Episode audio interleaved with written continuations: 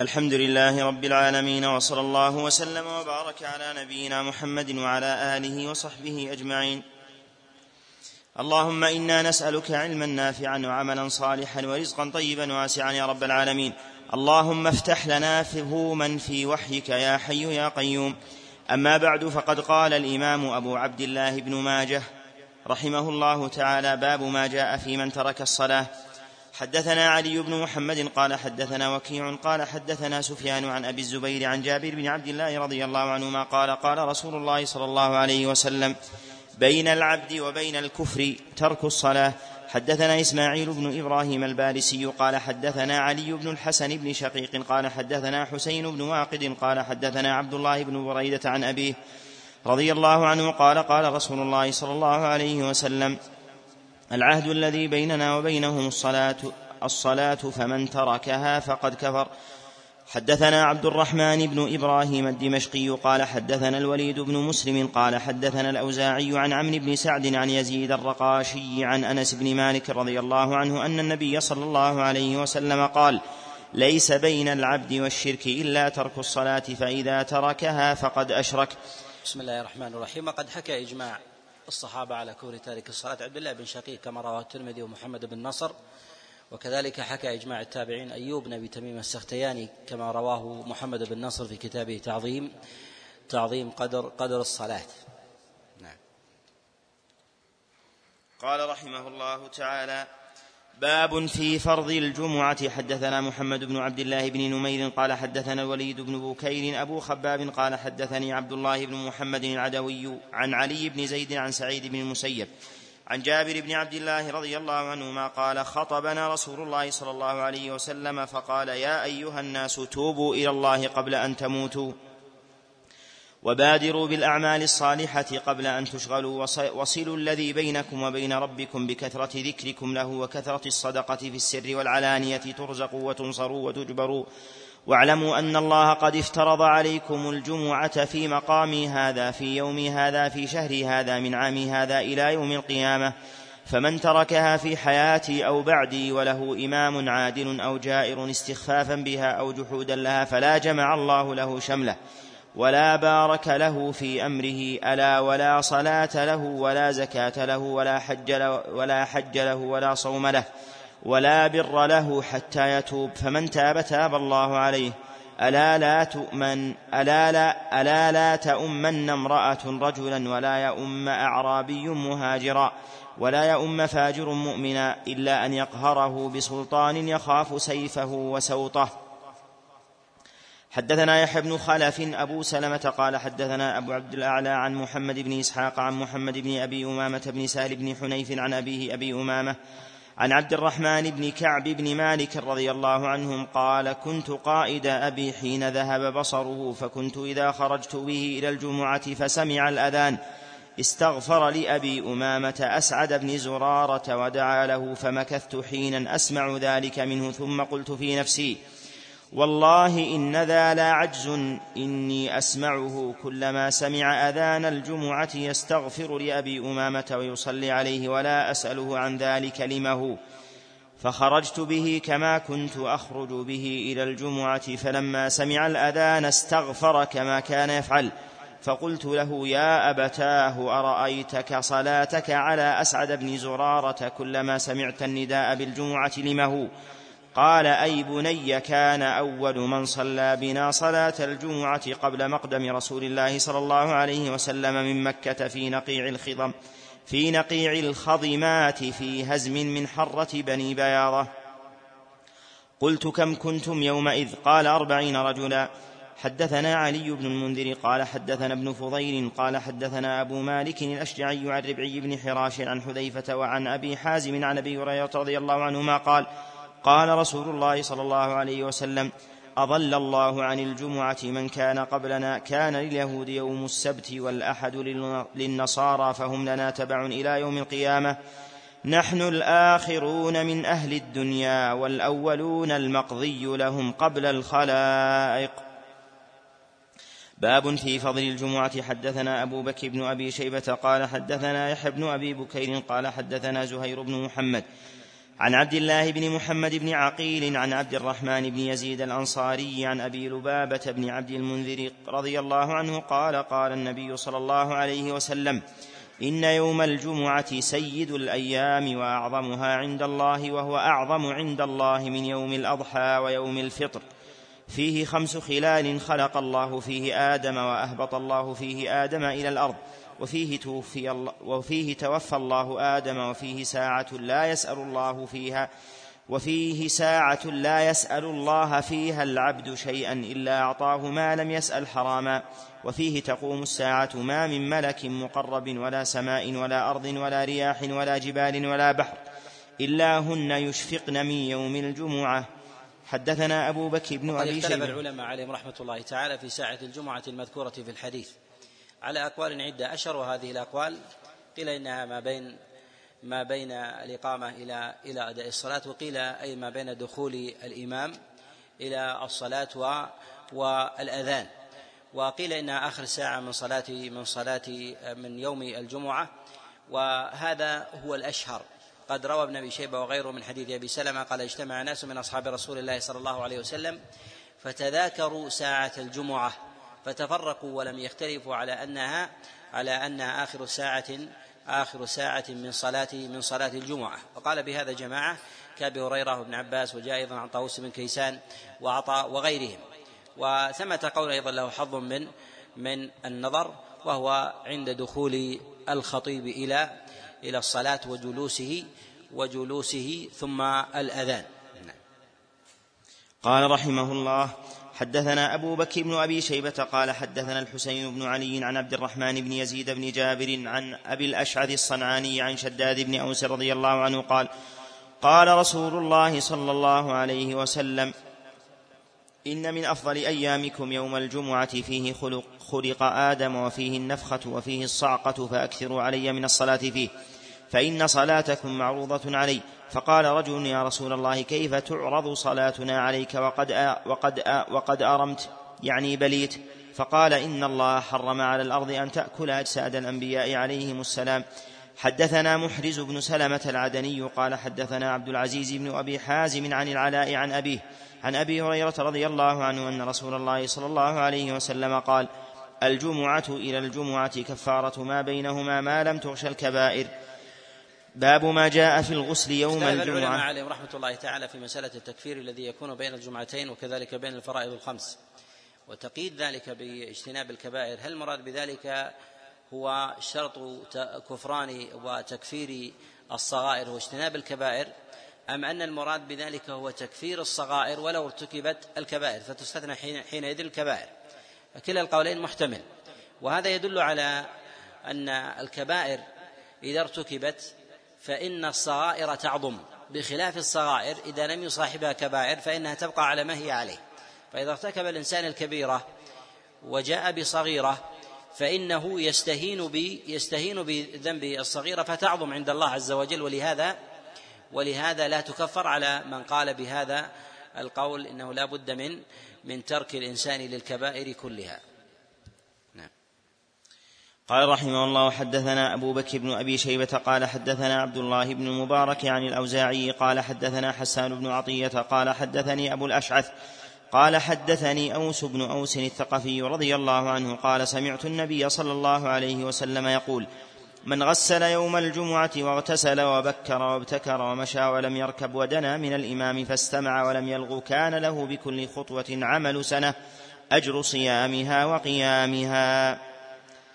حدثنا محمد بن عبد الله بن نمير قال حدثنا عمر بن عبيد عن أبي إسحاق عن نافع عن ابن عمر رضي الله عنهما قال: سمعت النبي صلى الله عليه وسلم يقول على المنبر: من أتى الجمعة فليغتسل. حدثنا سهل بن أبي سهل قال: يتفق الصحابة عليهم رضوان الله على عدم وجوب غسل الجمعة وأنه على الاستحباب، وأن لفظ الوجوب في قوله غسل الجمعة واجب على كل محتلم المراد بذلك هو التشريع، والوجوب هو نزول الحكم الشرعي من الله سبحانه وتعالى. ولهذا يقول الله جل وعلا: فإذا وجبت جنوبها، يعني يعني نزلت. وقد حكى الإجماع على عدم وجوب غسل الجمعة غير واحد من الأئمة، وكذلك أيضا فإنه هو الظاهر من عمل الصحابة ولا مخالف أيضا ولا مخالف فيهم في هذا، وذلك أن عمر بن الخطاب كان على المنبر فلما دخل عثمان قال ما هو إلا أن توضأت، لما سأله عمر قال والوضوء أيضا، ولم يأمره بالرجوع ولم يأمره بالرجوع والوضوء. وقد استدل بهذه القصة على إجماع الصحابة، وذلك أنهم شهود يوم الجمعة على مثل هذا. استدل الباجي عليه رحمة الله على إجماع الصحابة على عدم وجوب غسل الجمعة. وثمة مسألة وهي هل للإنسان أن يجمع بين غسل الجمعة وغسل الجنابة في في نية واحدة؟ جاء ذلك عن عبد الله بن عمر جاء ذلك عن عبد الله بن عمر ذكر ابن عبد البر عليه رحمة الله وقال ولا مخالف له من أصحاب رسول الله صلى الله عليه وسلم، وكأنه وكأنه الإجماع. نعم. قال رحمه الله: حدثنا محمد بن عبد الله بن نمير قال حدثنا سهل بن أبي سهل قال حدثنا سفيان بن عيينة عن صفوان بن سليم عن عطاء بن يسار عن أبي سعيد الخدري رضي الله عنه أن رسول الله صلى الله عليه وسلم قال: غسل يوم الجمعة واجب على كل محتلم. باب ما جاء في الرخصة في ذلك. حدثنا أبو بكر بن أبي شيبة قال حدثنا أبو معاوية عن الأعمش عن أبي صالح عن أبي هريرة رضي الله عنه قال قال رسول الله صلى الله عليه وسلم: من توضأ فأحسن الوضوء ثم أتى الجمعة فدنا وأنصت واستمع غفر له ما بينه وبين الجمعة الأخرى وزيادة ثلاثة أيام، ومن مس الحصى فقد لغى. حدثنا نصر بن علي الجهضمي قال حدثنا يزيد بن هارون قال أنبانا إسماعيل بن مسلم المكي وعن عن يزيد الرقاشي عن أنس بن مالك رضي الله عنه عن النبي صلى الله عليه وسلم قال: من توضأ يوم الجمعة فبها ونعمت وتجز ونعمت تجزئ عنه الفريضة، ومن اغتسل فالغسل أفضل. باب ما جاء في التهجير إلى الجمعة. حدثنا هشام بن عمار وسهل بن أبي سهل قال حدثنا سفيان بن عيينة عن الزهري عن سعيد بن المسيب عن أبي هريرة رضي الله عنه أن رسول الله صلى الله عليه وسلم قال: إذا كان يوم الجمعة كان على كل باب من أبواب المسجد ملائكة يكتبون الناس على قدر منازلهم، الأول فالأول، فإذا خرج الإمام طووا الصحف واستمعوا الخطبة، فالمهجر إلى الصلاة كالمهدي بدنة، ثم الذي يليه كمهدي بقرة، ثم الذي يليه كمهدي كبش، حتى ذكر الدجاجة والبيضة. زاد سهل في حديثه: فمن جاء بعد ذلك فإنما يجيء بحق إلى الصلاة. حدثنا أبو كريب قال حدثنا وكيع عن سعيد بن بشير عن قتادة عن الحسن عن سمرة بن جندب رضي الله عنه أن رسول الله صلى الله عليه وسلم ضرب مثل الجمعة ثم التك ضرب مثل الجمعة ثم التبكير كناحر البدنة كناحر البقرة كناحر الشاة، حتى ذكر الدجاجة. حدثنا كثير بن عبيد الحمصي قال حدثنا عبد المجيد بن عبد العزيز عن معمر عن الأعمش عن إبراهيم عن علقمة قال: خرجت مع عبد الله مع عبد الله رضي الله عنه الجمعة فوجد ثلاثة وقد سبقوه، فقال: رابع أربعة وما رابع أربعة ببعيد، إني سمعت رسول الله صلى الله عليه وسلم يقول: إن الناس يجلسون من الله يوم القيامة على قدر رواحهم إلى الجمعات، الأول والثاني والثالث، ثم قال: رابع أربعة وما رابع أربعة ببعيد. ويجمع بين هذا باعتبار تكرر الجمعة، الجمعة تتكرر، فأي قرب يقصد؟ يقال بذلك أنه هو يؤخذ بحال الإنسان وأغلب حضوره إلى الجمعات أغلب حضوره إلى الجمعة، فإذا كان ممن يدنو فيؤخذ بأكثر حاله، وليس المراد بذلك هي بحالة بحالة واحدة. فإذا أكثر الإنسان وداوم على القرب أو بالتبكير إلى الإتيان إلى صلاة الجمعة فإنه يكون أقرب الناس منزلة إلى الله سبحانه وتعالى. وكذلك أيضا هذا بالنسبة لتعدد المساجد، إذا كانت مساجد متعددة فإن الإنسان يحسب عليه تبكيره إلى ذلك المسجد من جهة الزمن من جهة من جهة الزمن، وهذا يختلف بمواضع الصلوات في الأرض، وكذلك أيضا بحسب تعدد تعدد المساجد. حديث عبد الله ثابت يا شيخ الأخير هذا؟ نعم سعود ثابت وجاء له طرق متعددة. قال رحمه الله: باب ما جاء في الزينة يوم الجمعة. حدثنا حرملة بن يحيى قال حدثنا عبد الله بن وهب قال أخبرنا عمرو بن الحارث عن يزيد بن أبي حبيب عن موسى بن سعيد عن محمد بن يحيى بن حبان عن عبد الله بن سلام رضي الله عنه أنه سمع رسول الله صلى الله عليه وسلم يقول على المنبر في يوم الجمعة: ما على أحدكم لو اشترى ثوبين ليوم الجمعة سوى ثوب مهنته. حدثنا أبو بكر بن أبي شيبة قال حدثنا شيخ لنا عن عبد الحميد بن جعفر عن محمد بن يحيى بن حبان عن يوسف بن عبد الله بن سلام عن أبيه رضي الله عنه قال خطبنا النبي صلى الله عليه وسلم فذكر ذلك. حدثنا محمد بن يحيى قال حدثنا عمرو بن أبي سلمة عن زهير عن هشام بن عروة عن أبي عن عائشة رضي الله عنها أن النبي صلى الله عليه وسلم خطب الناس يوم الجمعة فرأى عليهم ثياب النمال فقال رسول الله صلى الله عليه وسلم ما على أحدكم إن وجد سعة أن يتخذ ثوبين لجمعته سوى, سوى, ثوبي سوى ثوبي مهنته. حدثنا سهل بن أبي سهل وحوثرة بن محمد قال حدثنا يحيى بن سعيد القطان عن ابن عجلان عن سعيد المقبري عن أبيه عن عبد الله بن وديعة عن أبي ذر رضي الله عنه عن النبي صلى الله عليه وسلم قال من اغتسل يوم الجمعة فأحسن غسله وتطهر فأحسن طهوره ولبس من أحسن ثيابه ومس ما كتب الله له من طيب أهله ثم أتى الجمعة ولم يلغ ولم يفرق بين اثنين غفر له ما بينه وبين الجمعة الأخرى. حدثنا عمار بن خالد الواسطي قال حدثنا علي بن غراب عن صالح بن أبي الأخضر عن الزهري عن عبيد بن السباق عن ابن عباس رضي الله عنهما قال قال رسول الله صلى الله عليه وسلم إن هذا يوم عيد جعله الله للمسلمين فمن جاء إلى الجمعة فليغتسل وإن كان طيب فليمس منه عليكم بالسواك. باب ما جاء في وقت الجمعة. حدثنا محمد بن الصباح قال حدثنا عبد العزيز بن أبي حازم قال حدثني أبي عن سهل بن سعد رضي الله عنه قال ما كنا نقيل ولا نتغدى إلا بعد الجمعة. حدثنا محمد بن بشار قال حدثنا عبد الرحمن بن مهدي قال حدثنا يعلى بن الحارث قال سمعت إياس بن سلمة بن الأكوع عن أبيه رضي الله عنه قال كنا نصلي مع النبي صلى الله عليه وسلم الجمعة ثم نرجع فلا نرى للحيطان فيئا نستظل به. حدثنا هشام بن عمار قال حدثنا عبد الرحمن بن سعد بن عمار بن سعد مؤذن ابن سعد مؤذن النبي صلى الله عليه وسلم قال حدثني أبي عن أبيه عن جده رضي الله عنه أنه كان يؤذن يوم الجمعة على عهد رسول الله صلى الله عليه وسلم إذا كان الفيء مثل الشراك. حدثنا أحمد بن عبدة قال حدثنا المعتمر بن سليمان قال حدثنا حميد عن أنس رضي الله عنه قال كنا نجمع ثم نرجع فنقيل. باب ما جاء في الخطبة يوم الجمعة. حدثنا محمود بن غيلان قال حدثنا عبد الرزاق قال أنبأنا معمر عن عبيد الله بن عمر عن نافع عن ابن عمر رضي الله عنهما حاء. وحدثنا يحيى بن خلف أبو سلمة قال حدثنا بشر بن المفضل عن عبيد الله عن نافع عن ابن عمر أن النبي صلى الله عليه وسلم كان يخطب خطبتين يجلس بينهما جلسة. زاد بشر وهو قائم.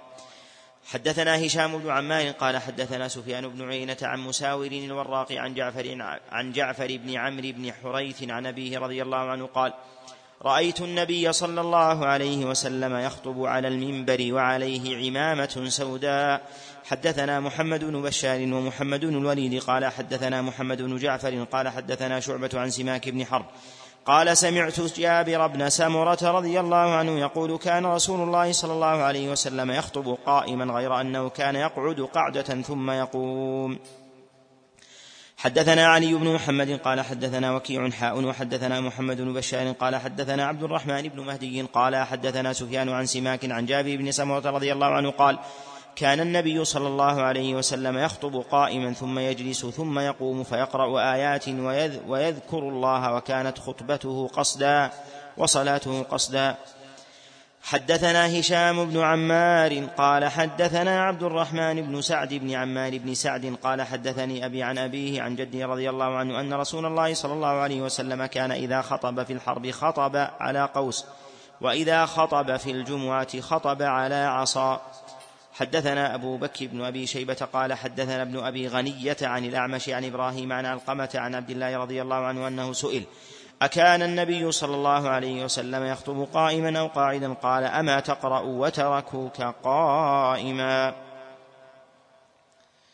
حدثنا محمد بن يحيى قال حدثنا عمرو بن خالد قال حدثنا ابن لهيعة عن محمد بن زيد بن مهاجر عن محمد بن المنكدر عن جابر بن عبد الله رضي الله عنهما أن النبي صلى الله عليه وسلم كان إذا صعد المنبر سلم. باب ما جاء في الاستماع للخطبة والإنصات لها. حدثنا أبو بكر بن أبي شيبة قال حدثنا شبابة بن سوار عن ابن أبي ذئب عن الزهري عن سعيد بن المسيب عن أبي هريرة رضي الله عنه أن النبي صلى الله عليه وسلم قال: إذا قلت لصاحبك أنصت يوم الجمعة والإمام يخطب فقد لغوت. حدثنا محرز بن سلمة العدل. العلماء في في النهي عن الكلام و والإمام يخطب، وحكي الإجماع في هذا أيضا، حكي الإجماع الإجماع في هذا سواء كان إجماع الصحابة أو إجماع أيضا من جاء من جاء بعدهم. كذلك أيضا قد كره بعض الأئمة عليهم رحمة الله أن يركع الإنسان إذا كان قائما يصلي ثم دخل الإمام أن يركع، فيكون توقيت ركوع الإنسان عند دخول عند دخول الإمام، فيكون في الصورة الظاهرة في مثل هذا هو أنه ركع ركع له حال دخوله. فمثل هذا قد نص على كراهته جماعة من الأئمة سواء كانوا من الشافعية أو بعض الفقهاء أيضا من المالكية وغيرهم، يقولون ينبغي الإنسان أن يتأخر أن يتأخر شيئا حتى لا يشابه طرائق طرائق اليهود والنصارى. يعني أحسن الله إليك، إذا دخل الإمام يوم الجمعة وأخذ المؤذن في الأذان أنه ينتظر حتى ينتظر الإنسان حتى يشرع الإمام في الخطبة حتى يشرع الإمام. أحسن الله عليك. قال رحمه الله: حدثنا محرز بن سلمة العدني قال حدثنا عبد العزيز بن محمد الدراوردي عن شريك بن عبد الله بن أبي نمر عن عطاء بن يسار عن أبي بن كعب رضي الله عنه أن رسول الله صلى الله عليه وسلم قرأ يوم الجمعة تبارك وهو قائم فذكرنا بأيام الله، وأبو الدرداء أو أبو ذر يغمزني فقال: متى أنزلت هذه السورة؟ إني لم أسمعها إلا الآن. فأشار إليه أن اسكت، فلما انصرفوا قال: سألتك متى أنزلت هذه السورة فلم, هذه السورة فلم تخبرني. فقال أبي: ليس لك من صلاتك اليوم إلا ما لغوت. فذهب إلى رسول الله صلى الله عليه وسلم فذكر ذلك له وأخبره بالذي قال أبي، فقال رسول الله صلى الله عليه وسلم: صدق أبي. باب ما جاء في من دخل المسجد والإمام يخطب. حدثنا هشام بن عمار قال حدثنا سفيان بن عيينة عن عمرو بن دينار أنه سمع جابرا وأبو الزبير سمع جابر بن عبد الله رضي الله عنهما قال: دخل سليك الغطفاني رضي الله عنه المسجد والنبي صلى الله عليه وسلم يخطب، فقال: صليت؟ قال: لا. قال: فصل ركعتين. وأما عمرو فلم يذكر سليكا. حدثنا محمد بن الصباح قال: إذا دخل الإنسان المسجد والإمام والإمام يخطب فإنه يصلي يصلي تحية المسجد، وعلى هذا الإجماع، وقد نقل ابن حزم الأندلسي إجماع الصحابة أيضا على على هذا أنه يبادر بي يبادر بالصلاة، ولا يعرف الخلاف في الصدر الأول في هذه في هذه المسألة.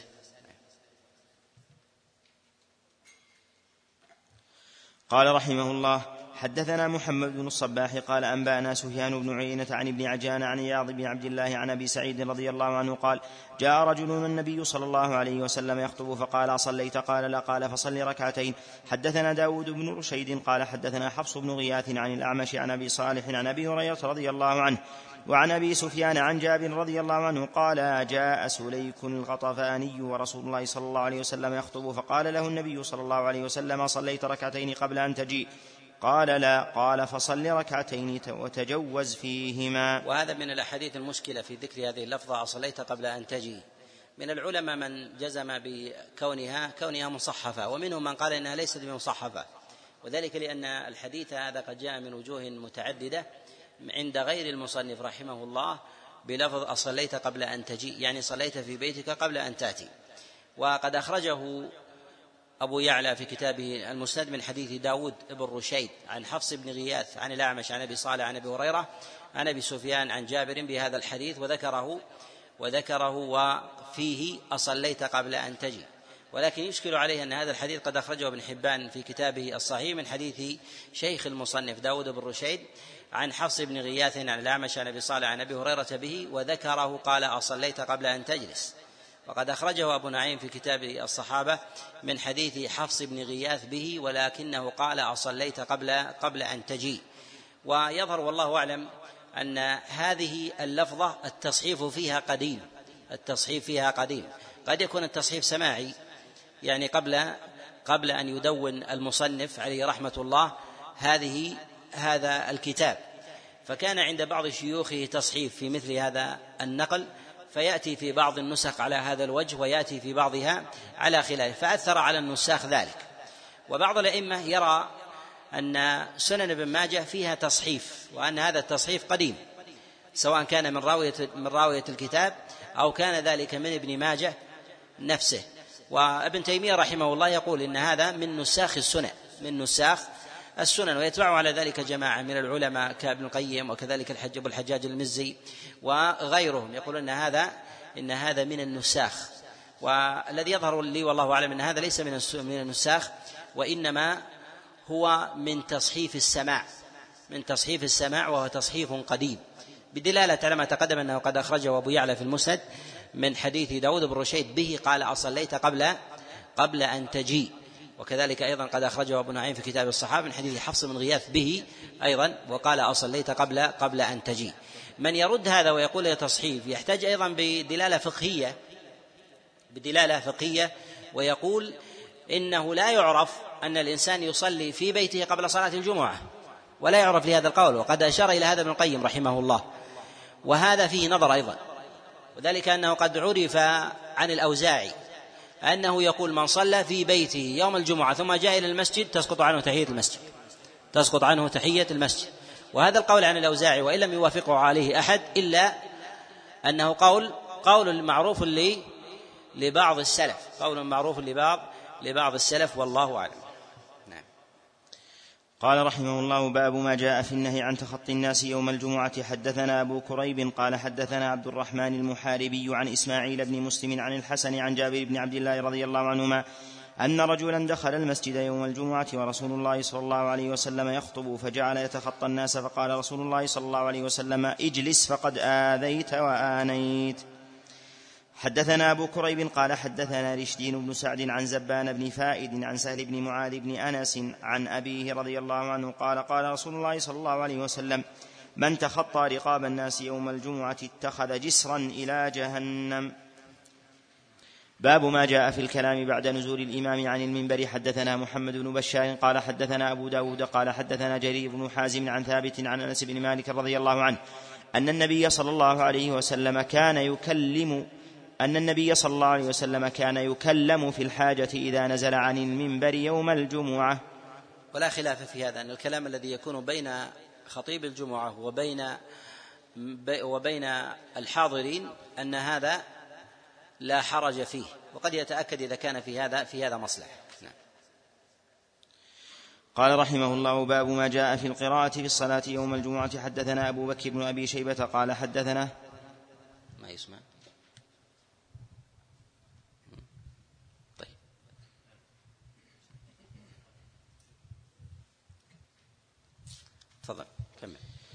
حدثنا أبو بكر بن أبي شيبة قال حدثنا حاتم وإسماعيل المدني عن جعفر بن محمد عن أبيه عن عبيد الله بن أبي رافع قال: استخلف مروان أبا هريرة على المدينة فخرج إلى مكة، فصلى بنا أبو هريرة يوم الجمعة فقرأ بسورة الجمعة في السجدة الأولى وفي الآخرة إذا جاءك المنافقون. قال عبيد الله: فأدركت أبا هريرة حين انصرف فقلت له: إنك قرأت بسورتين كان علي رضي الله عنه يقرأ بهما بالكوفة. فقال أبو هريرة رضي الله عنه: إني سمعت رسول الله صلى الله عليه وسلم يقرأ بهما.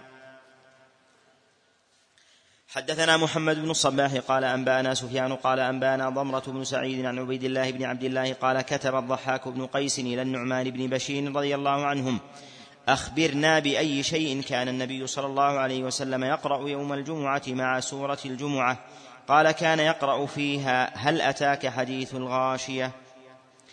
حدثنا هشام بن عمار قال حدثنا الوليد بن مسلم عن سعيد بن سنان عن أبي الزاهرية عن أبي عنبة الخولاني رضي الله عنه أن النبي صلى الله عليه وسلم كان يقرأ في الجمعة بسبح اسم ربك الأعلى. وهل أتاك حديث الغاشية؟ باب ما جاء في من باب ما جاء في من أدرك من الجمعة ركعة. حدثنا محمد بن الصباح قال أنبأنا عمر بن حبيب عن ابن أبي ذئب عن الزهري عن أبي سلمة وسعيد بن المسيب عن أبي هريرة رضي الله عنه أن النبي صلى الله عليه وسلم قال: من أدرك من الجمعة ركعة فليصلي إليها أخرى. حدثنا أبو ولا خلاف في ذلك أن الجمعة تدرك بركعة كاملة، وأن الإنسان إذا أدرك ما بعد الركعة إما سجدة أو أدرك في التشهد أنه لم يدرك الجمعة ويجب عليه أن يصلي أربعا. وقد حكى ابن تيمية رحمه الله إجماع الصحابة على هذا، إجماع الصحابة الصحابة على هذا، وذلك أن النص في ذلك ظاهر وقطعي، بخلاف إدراك الجماعة، إدراك فضل الجماعة في غير الجمعة. الإنسان قد يدرك السجدة أو التشهد، هذا موضع خلاف، هذا موضع خلاف. منهم من يقول أنه يدركها ولو أدرك شيئا يسيرا أو لحظة، ومنهم من يقول أنه لا بد أن يدرك ركعة كصلاة الجمعة حتى يدرك الفضل، حتى يدرك الفضل، والخلاف في ذلك معروف. قال رحمه الله: حدثنا أبو بكر بن أبي شيبة وهشام بن عمار قال حدثنا سفيان بن عيينة عن الزهري عن أبي سلمة عن أبي هريرة رضي الله عنه قال قال رسول الله صلى الله عليه وسلم: من أدرك من الصلاة ركعة فقد أدرك. حدثنا عمرو بن عثمان بن سعيد بن كثير بن دينار الحمصي قال حدثنا بقية بن الوليد قال حدثنا يونس بن يزيد الأيلي عن الزهري عن سالم عن ابن عمر رضي الله عنهما قال قال رسول الله صلى الله عليه وسلم: من أدرك ركعة من صلاة الجمعة أو غيرها فقد أدرك الصلاة. باب ما جاء من أين تؤتى الجمعة. حدثنا محمد بن يحيى قال حدثنا سعيد بن أبي مريم عن عبد الله ابن أبي مريم عن عبد الله بن عمر عن نافع عن ابن عمر رضي الله عنهما قال: إن أهل قباء كانوا يجمعون مع رسول الله صلى الله عليه وسلم يوم الجمعة. باب ما جاء عمر.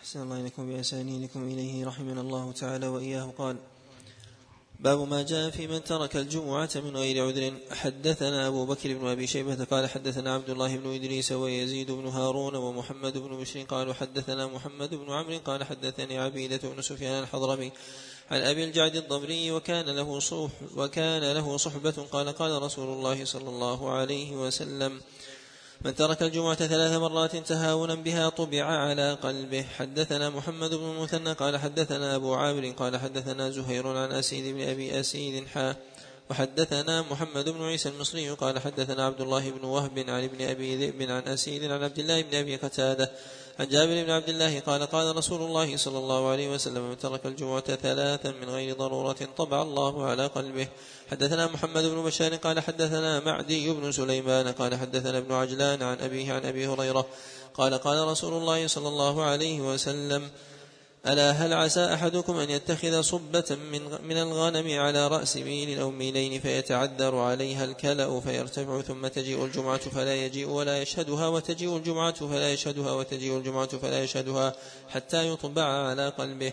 حدثنا نصر بن علي. وهذا فيه دلالة على أن المعاصي تحجب القلوب عن الفهم، أن أن تدرك، ولهذا الإنسان إذا استكثر من معصية ثم جاء بأخرى ثم جاء بأخرى فهذا يعني أن على القلب ران.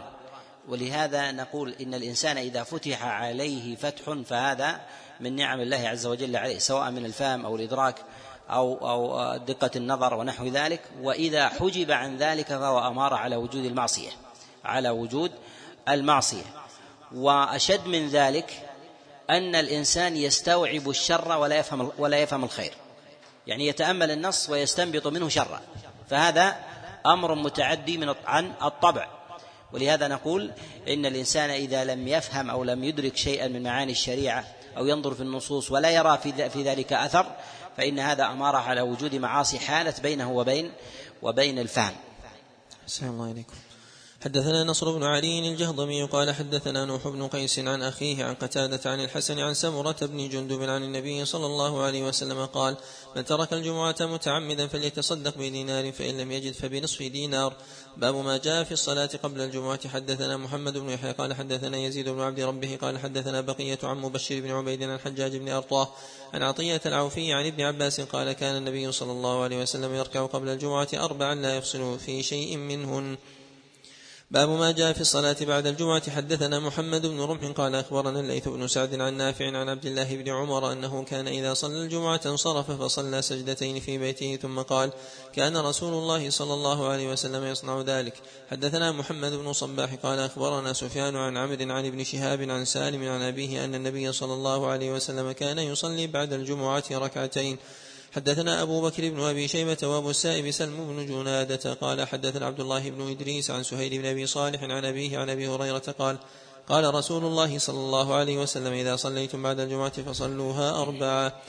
باب ما جاء في الحلق يوم الجمعة. السنة سنة الجمعة على نوعين، سنة قبلية وهذه مطلقة لا حد لها، يصلي الإنسان ما ما يقدر له، إما ركعتين أو أربع أو ستة وأكثر من ذلك. وأما بالنسبة للسنة البعدية فثبت عن النبي عليه الصلاة والسلام في الصحيح ركعتين وثبت عنه أربع، ثبت عنه في بيته ركعتين، وجاء عنه بإطلاق أنه, أنه حث على الصلاة أربع. حمل بعض العلماء الصلاة الأربع أنها تكون في المسجد والركعتين تكون في البيت، ويعلل بعض الفقهاء في ذلك يقول إن الصلاة الأربع في المسجد أمارة على أن الخطبة أو ليست نيابة، الخطبتين ليست نيابة عن الركعتين، فالجمعة ليست بدل بدل عن الظهر.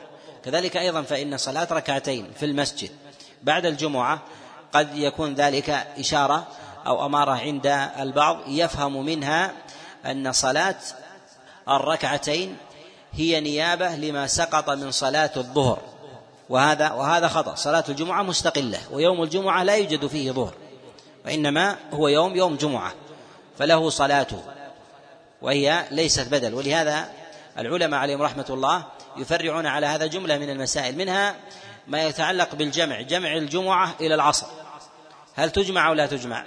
الاتفاق عند الصدر الأول أنها لا تجمع، الجمعة لا تجمع إلى العصر، ولا يعلم في ذلك قول لا عن الصحابة ولا عن التابعين في الجمع. ومن جعلها في مقام الظهر فإنه يقول بجمعها، يقول بالجمع، وهذا القول هو قول متأخر، وهذا القول هو قول قول متأخر. نعم. أحسن الله عليكم. باب ما جاء في الحلق يوم الجمعة قبل الصلاة والاحتباء والإمام يخطب. حدثنا أبو كريب قال حدثنا حاتم بن إسماعيل حاوى حدثنا محمد بن رمح قال أخبرنا ابن لهيعة جميعا عن ابن عجلان عن عمرو بن شعيب عن أبيه عن جده أن رسول الله صلى الله عليه وسلم نهى أن يحلق يوم الجمعة في المسجد قبل الصلاة. حدثنا محمد بن المصفى الحمصي قال حدثنا بقية عن عبد الله بن واقد عن محمد بن عجلان عن عمرو بن شعيب عن أبيه عن جده قال نهى رسول الله صلى الله عليه وسلم عن الاحتباء يوم الجمعة يعني والإمام يخطب. باب ما جاء في الأذان يوم الجمعة. حدثنا يوسف بن موسى القطان قال حدثنا جرير حا وحدثنا عبد الله بن سعيد قال حدثنا أبو خالد الأحمر جميعا عن محمد بن إسحاق عن الزهري عن السائب بن يزيد قال ما كان لرسول الله صلى الله عليه وسلم إلا مؤذن واحد إذا خرج أذن وإذا نزل قام، وأبو بكر وعمر وكذلك، فلما كان عثمان وكثر الناس زاد النداء الثالث, الثالث على دار في السوق يقال لها الزوراء، فإذا خرج أذن وإذا نزل أقام.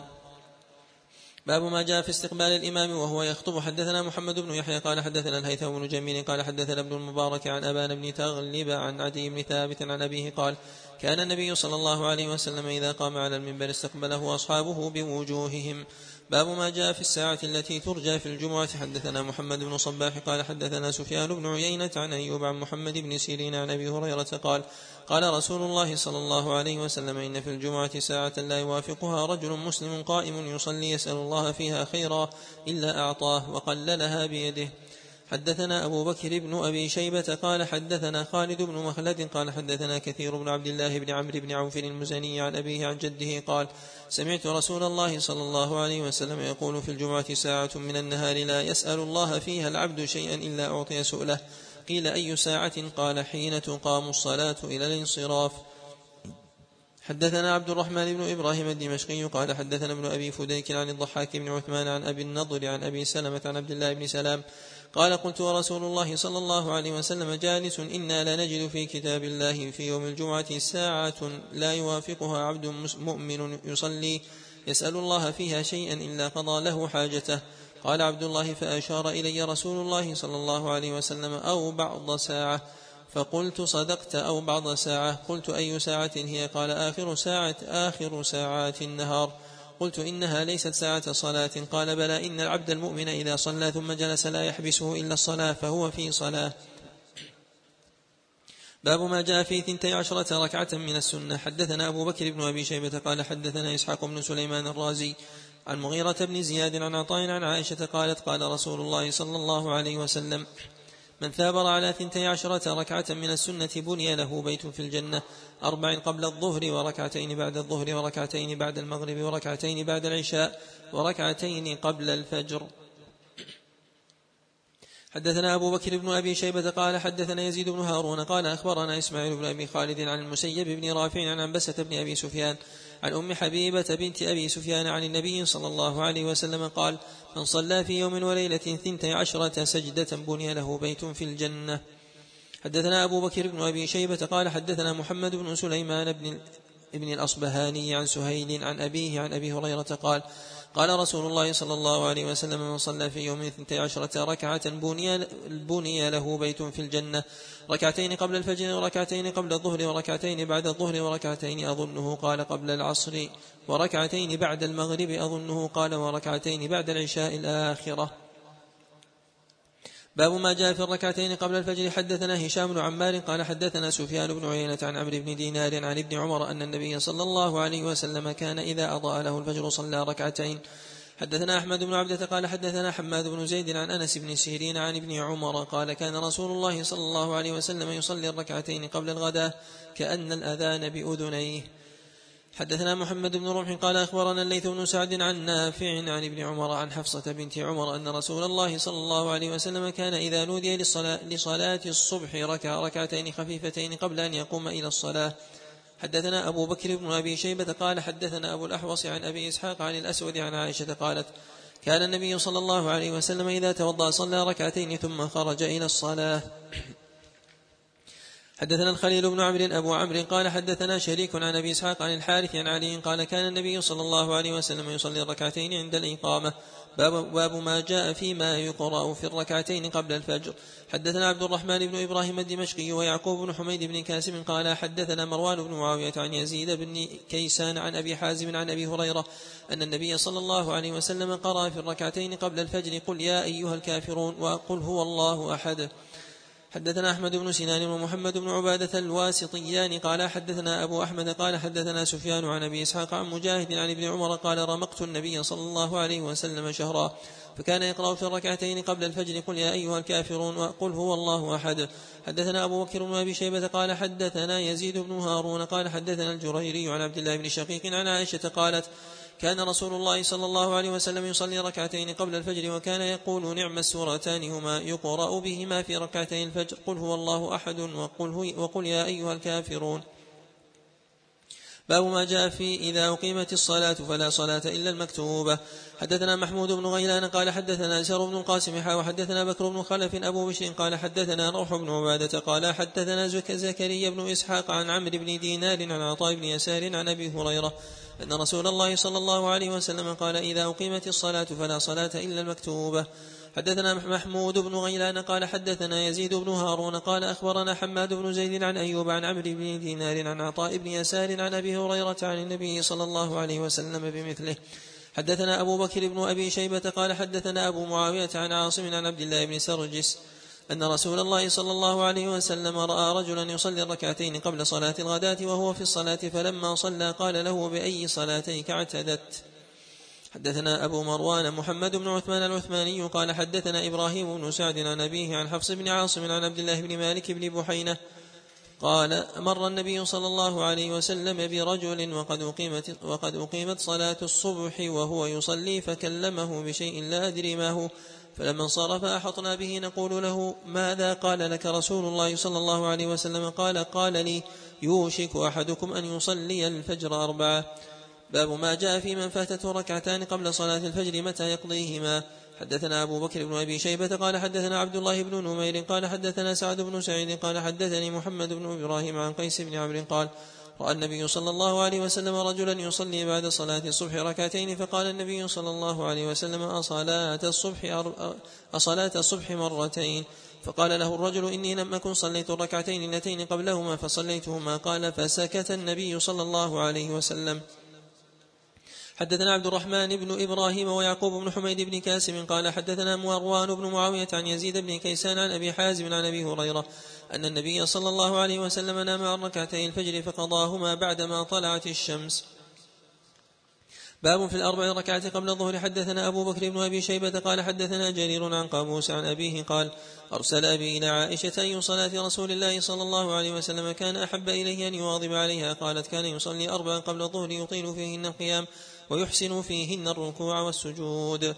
حدثنا علي بن محمد قال حدثنا وكيع عن عبيدة بن معتب الضبي عن إبراهيم عن سهم بن منجاب عن قزعة عن قرثع عن أبي أيوب أن النبي صلى الله عليه وسلم كان يصلي قبل الظهر أربعا إذا زالت الشمس لا يفصل بينهن بتسليم، وقال: إن أبواب السماء تفتح إذا زالت الشمس. باب من فاتته الأربع قبل الظهر. حدثنا محمد بن يحيى وزيد بن أخزم ومحمد بن معمر قالوا حدثنا موسى بن داود الكوفي قال حدثنا قيس بن الربيع عن شعبة عن خالد الحذاء عن عبد الله بن شقيق عن عائشة قالت: كان رسول الله صلى الله عليه وسلم إذا فاتته الأربع قبل الظهر صلىها بعد الركعتين بعد الظهر. ولم يثبت عن النبي عليه الصلاة والسلام في قضاء الركعتين قبل الفجر أن تصلى بعد صلاة الفجر، وما جاء في ذلك عن النبي عليه الصلاة والسلام فكلها ضعيفة، سواء حديث أبي هريرة أو قيس.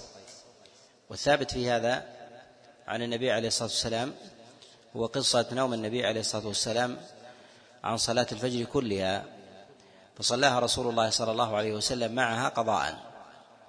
نعم، جاء عن بعض الصحابة صلاة ركعتي الفجر بعدها، جاء عن بعض الصحابة صلاة ركعتي الفجر بعد، أما المرفوعات في ذلك فكلها فكلها ضعيفة. باب في من فاتته الركعتان بعد الظهر. حدثنا أبو بكر بن أبي شيبة قال حدثنا عبد الله بن إدريس عن يزيد بن أبي زياد عن عبد الله بن الحارث قال: أرسل معاوية إلى أم سلمة فانطلقت مع الرسول فسأل أم سلمة فقالت: إن رسول الله صلى الله عليه وسلم بينما هو يتوضأ في بيته للظهر وكان قد بعث ساعيا وكثر عنده المهاجرون وكان قد أهمه شأنهم إذ ضرب الباب فخرج إليه فصلى الظهر ثم جلس يقسم ما جاء به فلم يزل كذلك حتى العصر، ثم دخل منزلي فصلى ركعتين ثم قال: شغلني أمر الساعي أن أصليهما بعد الظهر فصليتهما بعد العصر. باب ما جاء في من صلى قبل الظهر أربعا وبعدها أربعا. حدثنا أبو بكر بن أبي شيبة قال حدثنا يزيد بن هارون قال حدثنا محمد بن عبد الله الشعيثي عن أبيه عن عبسة بن أبي سفيان عن أم حبيبة عن النبي صلى الله عليه وسلم قال: من صلى قبل الظهر أربعا وبعدها أربعا حرمه الله على النار. ولا يثبت بعد الظهر أربعا في ذلك حديث عن النبي عليه الصلاة والسلام، وهذا الحديث منقطع.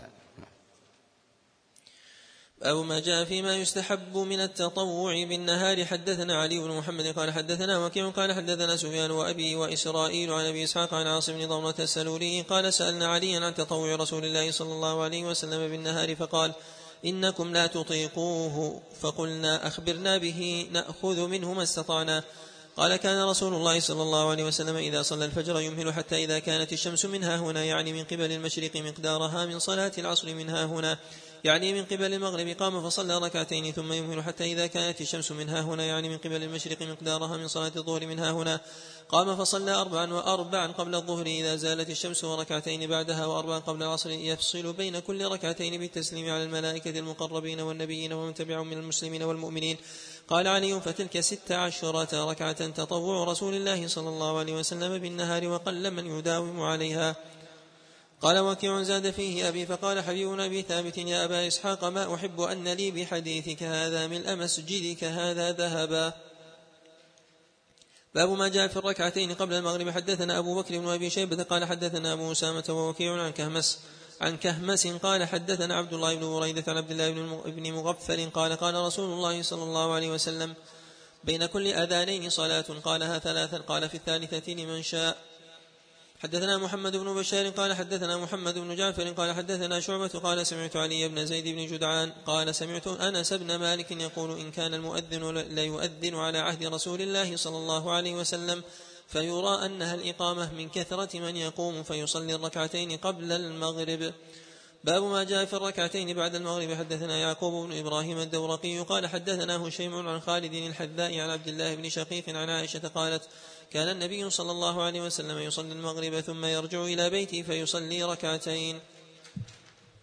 حدثنا عبد الوهاب بن الضحاك قال حدثنا إسماعيل بن عياش عن محمد بن إسحاق عن عاصم بن عمر بن قتادة عن محمود بن لبيد عن رافع بن خديج قال أتى النبي صلى الله عليه وسلم في بني عبد الأشهل فصلى بنا المغرب في مسجدنا ثم قال اركعوا هاتين الركعتين في بيوتكم. باب ما يقرأ في الركعتين بعد المغرب. حدثنا أحمد بن الأزهر قال حدثنا عبد الرحمن بن واقد وحدثنا محمد بن المؤمل بن الصباح قال حدثنا بدل بن المحبر قال حدثنا عبد الملك بن الوليد قال حدثنا عاصم بن بهدلة عن زر وأبي وائل عن عبد الله بن مسعود أن النبي صلى الله عليه وسلم كان يقرأ في الركعتين بعد صلاة المغرب قل يا أيها الكافرون وقل هو الله أحد. باب ما جاء في الست ركعات بعد المغرب. حدثنا علي بن محمد قال حدثنا أبو الحسين العكلي قال أخبرني عمر بن أبي خثعم اليمامي قال أخبرنا يحيى بن أبي كثير عن أبي سلمة بن عبد الرحمن بن عوف عن أبي هريرة أن النبي صلى الله عليه وسلم قال من صلى بعد المغرب ست ركعات لم يتكلم بينهن بسوء عدلنا له بعبادة ثنتي عشرة سنة. باب ما جاء في الوتر. حدثنا محمد بن رمح المصري قال أخبرنا الليث بن سعد عن يزيد بن أبي حبيب عن عبد الله بن راشد الزوفي عن عبد الله بن أبي مرة الزوفي عن خارجة عن خارجة بن حذافة العدوي قال خرج علينا النبي صلى الله عليه وسلم فقال إن الله قد أمدكم بصلاة لهي خير لكم من حمر النعم الوتر جعله الله لكم فيما بين صلاة العشاء إلى أن يطلع الفجر. حدثنا علي بن محمد ومحمد بن صباح قال حدثنا أبو بكر بن عياش عن أبي إسحاق عن عاصم بن ضمرة السلولي قال قال علي بن أبي طالب إن الوتر ليس بحتم ولا كصلاتكم المكتوبة ولكن رسول الله صلى الله عليه وسلم أوتر ثم قال يا أهل القرآن أوتروا فإن الله وتر يحب الوتر. حدثنا عثمان بن أبي شيبة قال وإذا فات الوتر الإنسان حتى طلع الفجر هل يصلي أم لا؟ جاء عن جماعة من الصحابة الصلاة بعد أذان الفجر، صلاة الوتر بعد أذان الفجر، جاء هذا عن عبد الله بن عمر، وجاء أيضا عن عبد الله بن مسعود، وجاء عن عبادة بن الصامت، وجاء عن حذيفة بن اليمان وفضالة بن عبيد وعن عائشة. يقول ابن عبد البر عليه رحمة الله يقول ولا مخالف لهم من أصحاب رسول الله صلى الله عليه وسلم. نعم. لكن لم يثبت عن النبي عليه الصلاة والسلام في أنه أوتر بعد طلوع الفجر. الحديث الواردة في هذا كلها معلولة. الصحابة يصلونها وتر، ولكن حديث عائشة في الصحيح أن النبي عليه الصلاة والسلام إذا فاته حزبه من الليل صلى من النهار ثنتي عشرة ركعة، يعني صليها شفعا. ولكن ما جاء عن الصحابة بعد طلوع الفجر إذا فاتهم الوتر صلوه بعد بعد طلوع الفجر، وهذا على ما تقدم جاء عن جماعة.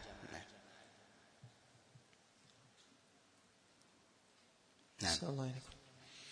حدثنا عثمان بن أبي شيبة قال حدثنا أبو حفص الأبار الأبار عن الأعمش عن عمرو بن مرة عن أبي عبيدة عن عبد الله بن مسعود قال عن عبد الله بن مسعود عن النبي صلى الله عليه وسلم أنه قال إن الله وتر يحب الوتر فأوتروا يا أهل القرآن. فقال أعرابي ما يقول رسول الله صلى الله عليه وسلم؟ قال ليس لك ولا لأصحابك.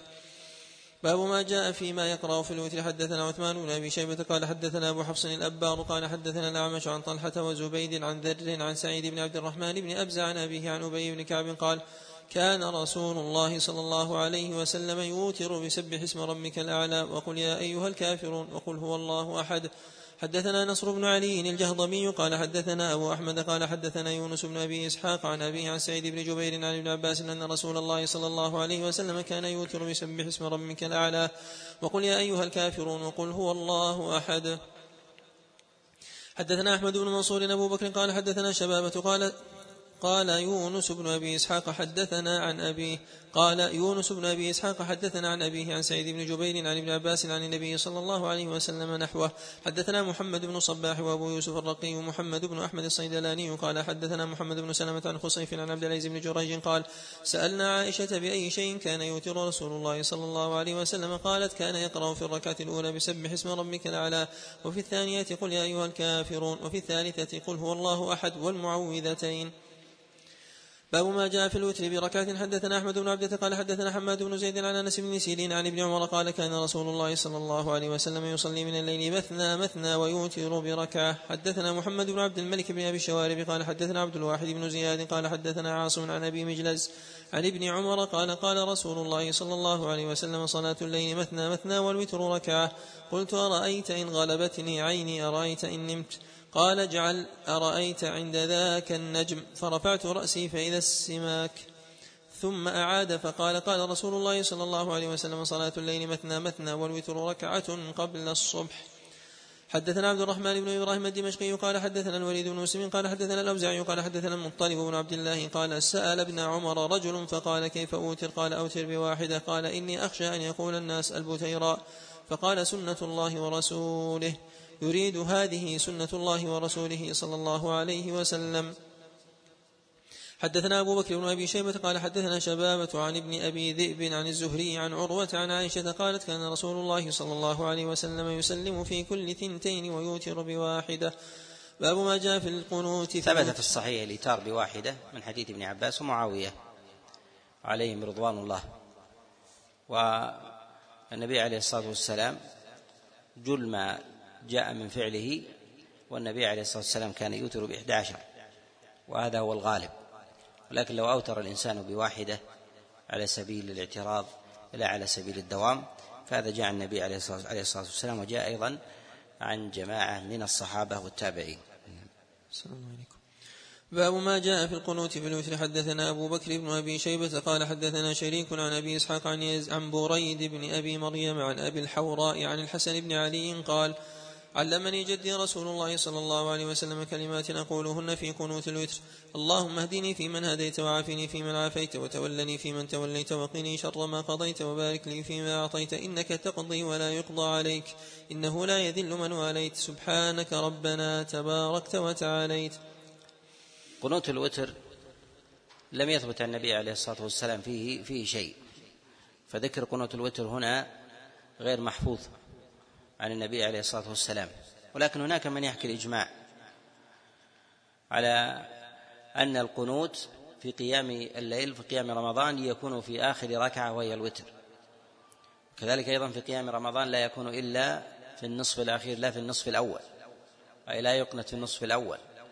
وحكى بعض العلماء إجماع الصحابة على هذا، حكاه العمراني من أئمة الشافعية في كتاب بيان التحصيل، وكذلك أيضا غيره أن الصحابة يجمعون على على أن القنوت لا يكون إلا في الوتر وفي النصف الأخير من رمضان، في النصف الأخير من رمضان لا في نصفه الأول. أحسن الله عليكم. حدثنا أبو عمر حفص بن عمرو قال حدثنا بهز بن أسد قال حدثنا حماد بن سلمة قال حدثني هشام بن عمرو الفزاري عن عبد الرحمن بن الحارث بن هشام المخزومي عن علي بن أبي طالب أن النبي صلى الله عليه وسلم كان يقول في آخر وتره: اللهم إني أعوذ برضاك من سخطك وأعوذ بمعافاتك من عقوبتك وأعوذ منك منك لا أحصي ثناء عليك أنت كما أثنيت على نفسك.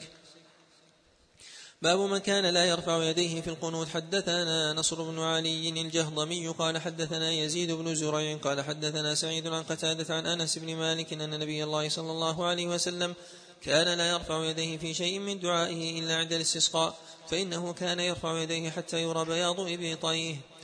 باب من رفع يديه في الدعاء ومسح بهما وجهه. حدثنا أبو كريب ومحمد بن صباح قال حدثنا عائشة كان النبي عليه الصلاة والسلام إذا دعا وهو على المنبر يشير بإصبعه كما جاء في الصحيح، يعني لا يرفع يديه وإنما يشير بالإصبع.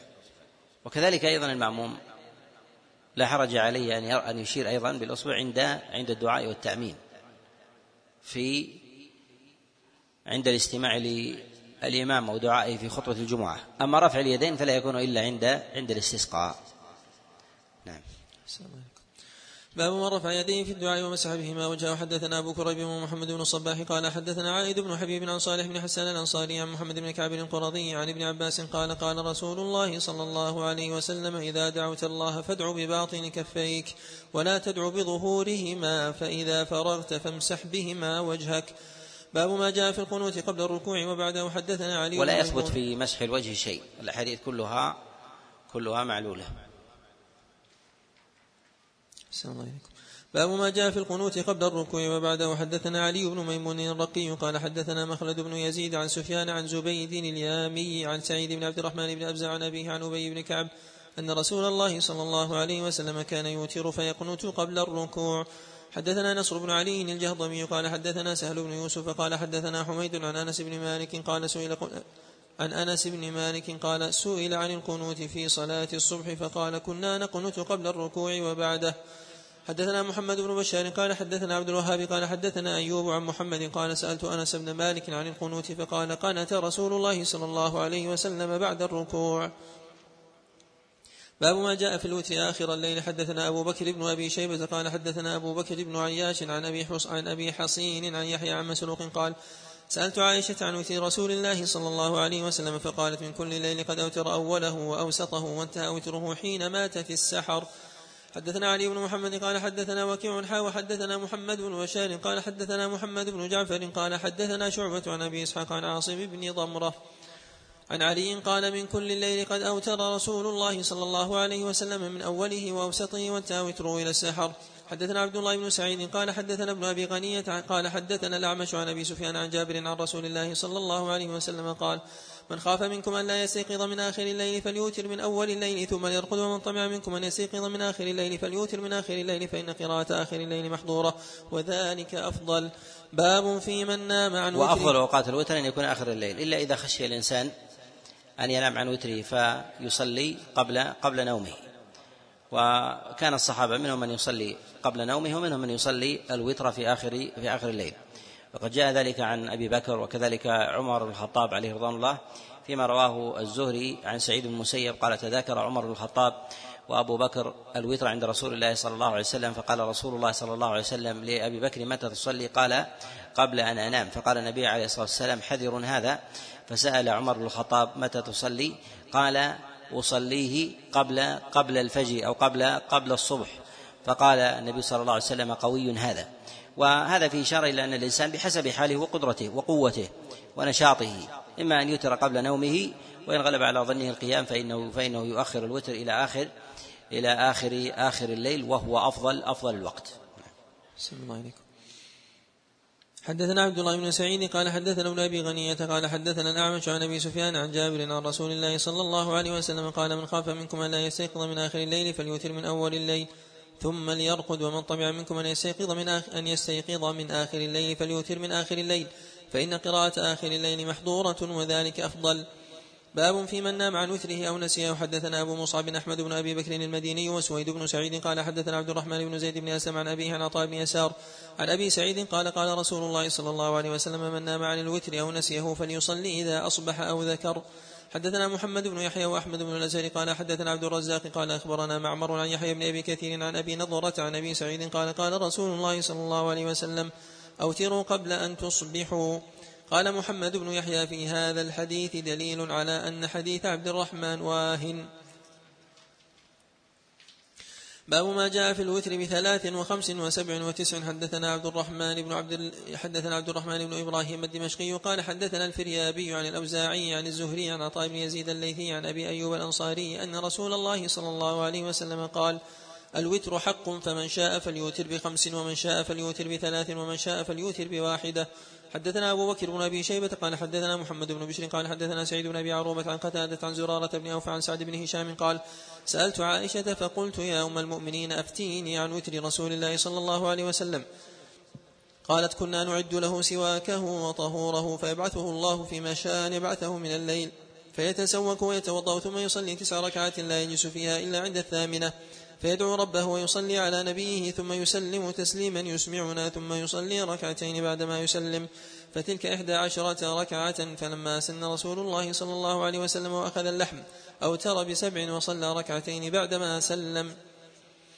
حدثنا أبو بكر بن أبي شيبة قال حدثنا حميد بن عبد الرحمن عن زهير عن منصور عن الحكم عن مقسم عن أم سلمة قالت كان رسول الله صلى الله عليه وسلم يوتر بسبع أو بخمس لا يفصل بينهن بتسليم ولا كلام. باب فيما جاء في الوتر في السفر. حدثنا أحمد بن سنان وإسحاق بن منصور قال حدثنا يزيد بن هارون قال حدثنا شعبة عن جابر عن سالم عن أبيه قال كان رسول الله صلى الله عليه وسلم يصلي في السفر ركعتين لا يزيد عليهما وكان يتهجد من الليل. قلت وكان يوتر؟ قال نعم. حدثنا إسماعيل بن موسى قال حدثنا شريك عن جابر عن عامر عن عن ابن عباس وابن عمر قال سن رسول الله صلى الله عليه وسلم صلاة السفر ركعتين وهما تمام غير قصر والوتر في السفر سنة.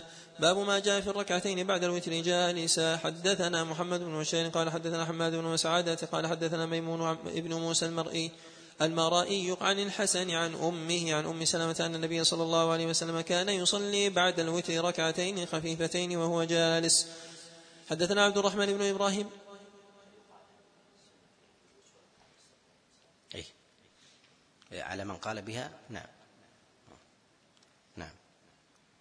حدثنا عبد الرحمن بن إبراهيم الدمشقي قال حدثنا عمر بن عبد الواحد قال حدثنا الأوزاعي عن يحيى بن أبي كثير عن أبي سلمة قال حدثتني عائشة قالت كان رسول الله صلى الله عليه وسلم يوتر بواحدة ثم يركع ركعتين يقرأ فيهما وهو جالس فإذا أراد أن يركع قام فركع. باب ما جاء في الضجعة بعد الوتر في الضجعة بعد الوتر وبعد ركعتي الفجر. حدثنا علي بن محمد قال حدثنا وكيع قال حدثنا مسعر وسفيان عن سعيد بن إبراهيم عن أبي سلمة بن عبد الرحمن عن عائشة قالت ما كنت ألفي أو ألقى النبي صلى الله عليه وسلم من آخر الليل إلا وهو عند وإلا وهو نائم عندي. قال وكيع تعني بعد الوتر. حدثنا أبو بكر بن أبي شيبة قال حدثنا إسماعيل بن علية عن عبد الرحمن بن إسحاق عن الزهري عن عروة عن عائشة قالت كان النبي صلى الله عليه وسلم إذا صلى ركعتي الفجر اضطجع على شقه الأيمن. حدثنا عمر بن هشام قال حدثنا النضر بن شمين قال أخبرنا شعبة قال حدثني سهيل بن أبي صالح عن أبيه عن أبي هريرة قال كان رسول الله صلى الله عليه وسلم إذا صلى ركعتي الفجر اضطجع. باب ما جاء في الوتر على الراحلة. حدثنا أحمد بن سنان قال حدثنا عبد الرحمن بن مهدي عن مالك بن أنس عن أبي بكر بن عمر بن عبد الرحمن بن عبد الله بن عمر بن الخطاب عن سعيد بن يسار قال كنت مع ابن عمر فتخلفت فأوترت فقال ما خلفك؟ قلت أوترت. فقال أما لك في رسول الله صلى الله عليه وسلم أسوة, أسوة حسنة؟ قلت بلى. قال فإن رسول الله صلى الله عليه وسلم كان يوتر على بعيره. حدثنا محمد بن يزيد الأسفاطي قال حدثنا أبو داود قال حدثنا عباد بن منصور. قد اتفق السلف على جواز صلاة النافلة على الراحلة حتى في ذلك الوتر. وقد حكى البغوي رحمه الله في شرح السنة أيضا اتفاق الصحابة على هذا. نعم. أحسن الله إليكم.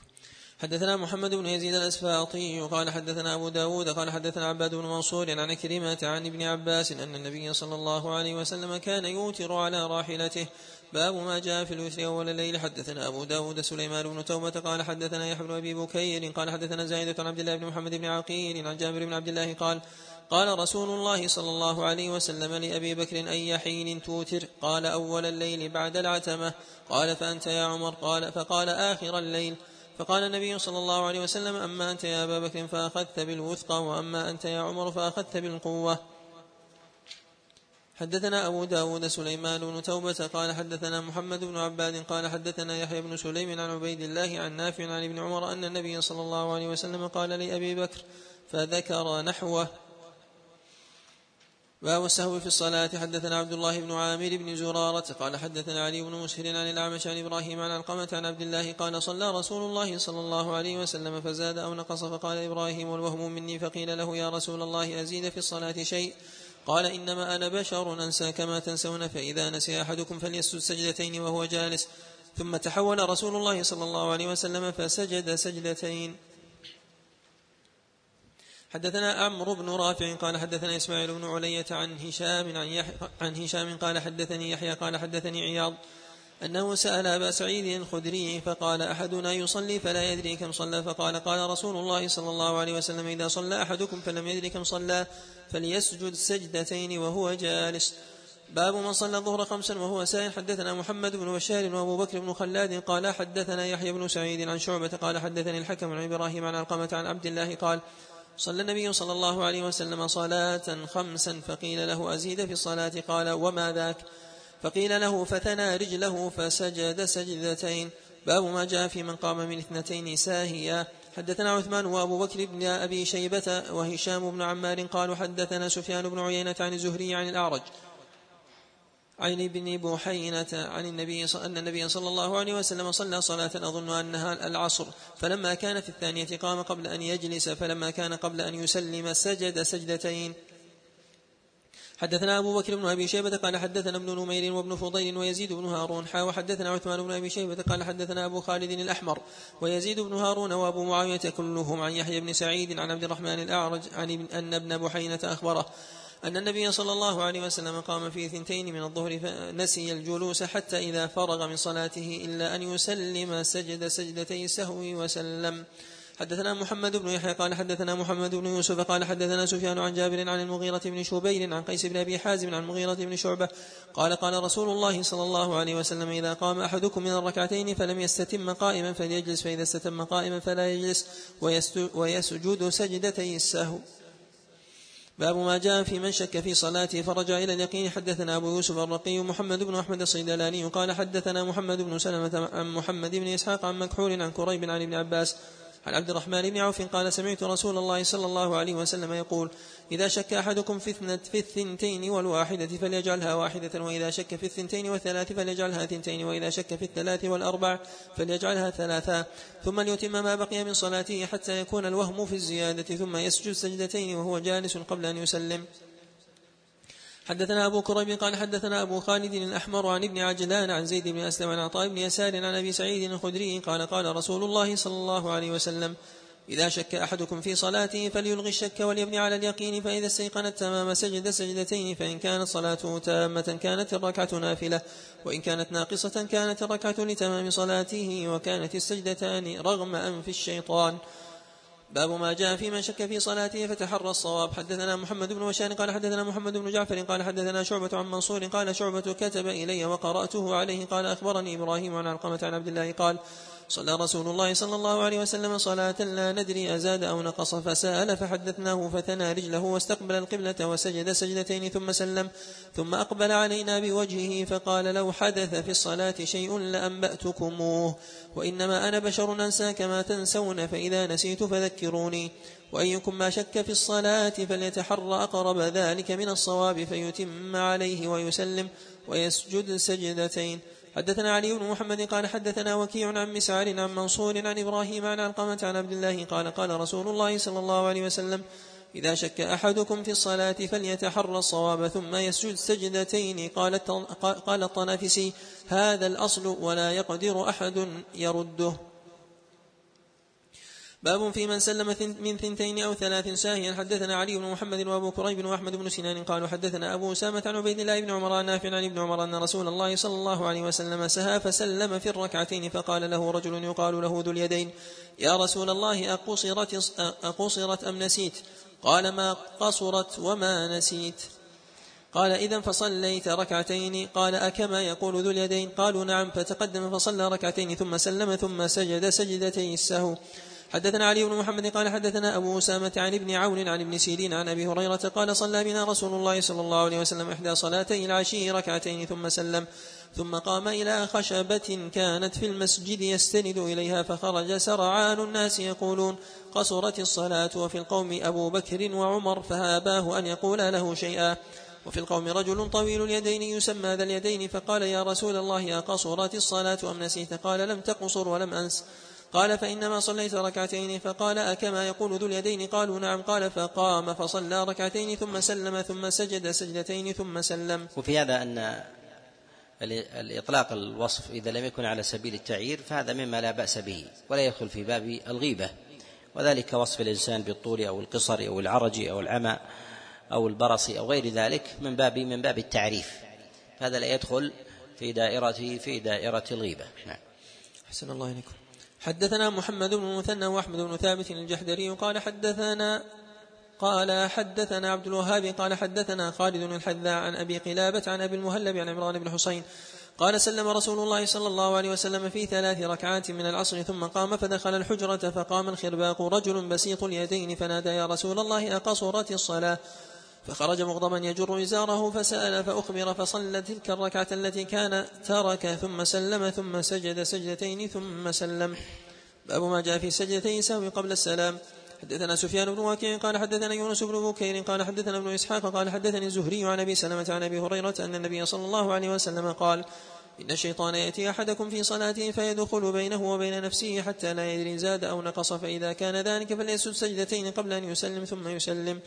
حدثنا سفيان بن وكيع قال حدثنا يونس بن بكير قال حدثنا ابن إسحاق قال أخبرني سلمة بن صفوان بن سلمة عن أبي سلمة عن أبي هريرة أن النبي صلى الله عليه وسلم قال: إن الشيطان يدخل بين بني بين بني بن بين بني آدم وبين نفسه فلا يدري كم صلى، فإذا وجد ذلك فليسجد سجدتين قبل أن يسلم. باب ما جاء في من سجدهما بعد السلام. حدثنا أبو بكر بن خلاد قال حدثنا سفيان بن عيينة عن منصور عن إبراهيم عن علقمة أن ابن مسعود سجد سجدتي السهو بعد السلام، وذكر أن النبي صلى الله عليه وسلم فعل ذلك. حدثنا هشام بن عمار بن عثمان بن أبي شيبة قال حدثنا إسماعيل بن عياش عن عبيد الله بن عبيد عن زهير بن سالم العنسي عن عبد الرحمن بن جبير بن نفيل عن ثوبان قال: سمعت رسول الله صلى الله عليه وسلم يقول: في كل سهو سجدتان بعدما يسلم. باب ما جاء في البناء على الصلاة. حدثنا يعقوب بن حميد بن كاسم قال حدثنا عبد الله بن موسى التيمي أن أسا عن أسامة بن زيد عن عبد الله بن يزيد مولى الأسود بن سفيان عن محمد بن عبد الرحمن بن ثوبان عن أبي هريرة قال: خرج النبي صلى الله عليه وسلم إلى الصلاة وكبر ثم أشار إليهم فمكثوا، ثم انطلق فاغتسل وكان رأسه يقطر ماء فصلى بهم، فلما انصرف قال: إني خرجت إليكم جنبا وإني نسيت حتى قمت في الصلاة. حدثنا محمد بن يحيى قال حدثنا الهيثم بن خارجة قال حدثنا إسماعيل بن عياش عن ابن جريج عن ابن أبي مليكة عن عائشة قالت: قال رسول الله صلى الله عليه وسلم: من أصابه قيء أو رعاف أو قلس أو مذي فلينصرف فليتوضأ ثم ليبني على صلاته وهو في ذلك لا يتكلم. باب ما جاء في من أحدث في الصلاة كيف ينصرف. حدثنا عمر بن شبة بن عبيد. وهذا جاء عن بعض الصحابة عليهم رضوان الله تعالى في الإنسان إذا أصابه شيء في صلاته، إما قيء أو رعاف، ثم قطع صلاته ولم يتكلم فتوضأ ورجع، أنه يبني على ما مضى من صلاته. ثبت هذا عن عبد الله بن عمر عليه رضوان الله، وقال بعض الأئمة أنه لا يعرف له مخالف من الصحابة، وقد نص على هذا الكساني عليه رحمة الله أن الصحابة لا يعرف لا يعرف من خالف فيهم عبد الله بن عمر عليه رضوان الله، وهو كذلك. نعم نعم قول وفعل. نعم أحسن الله عليكم.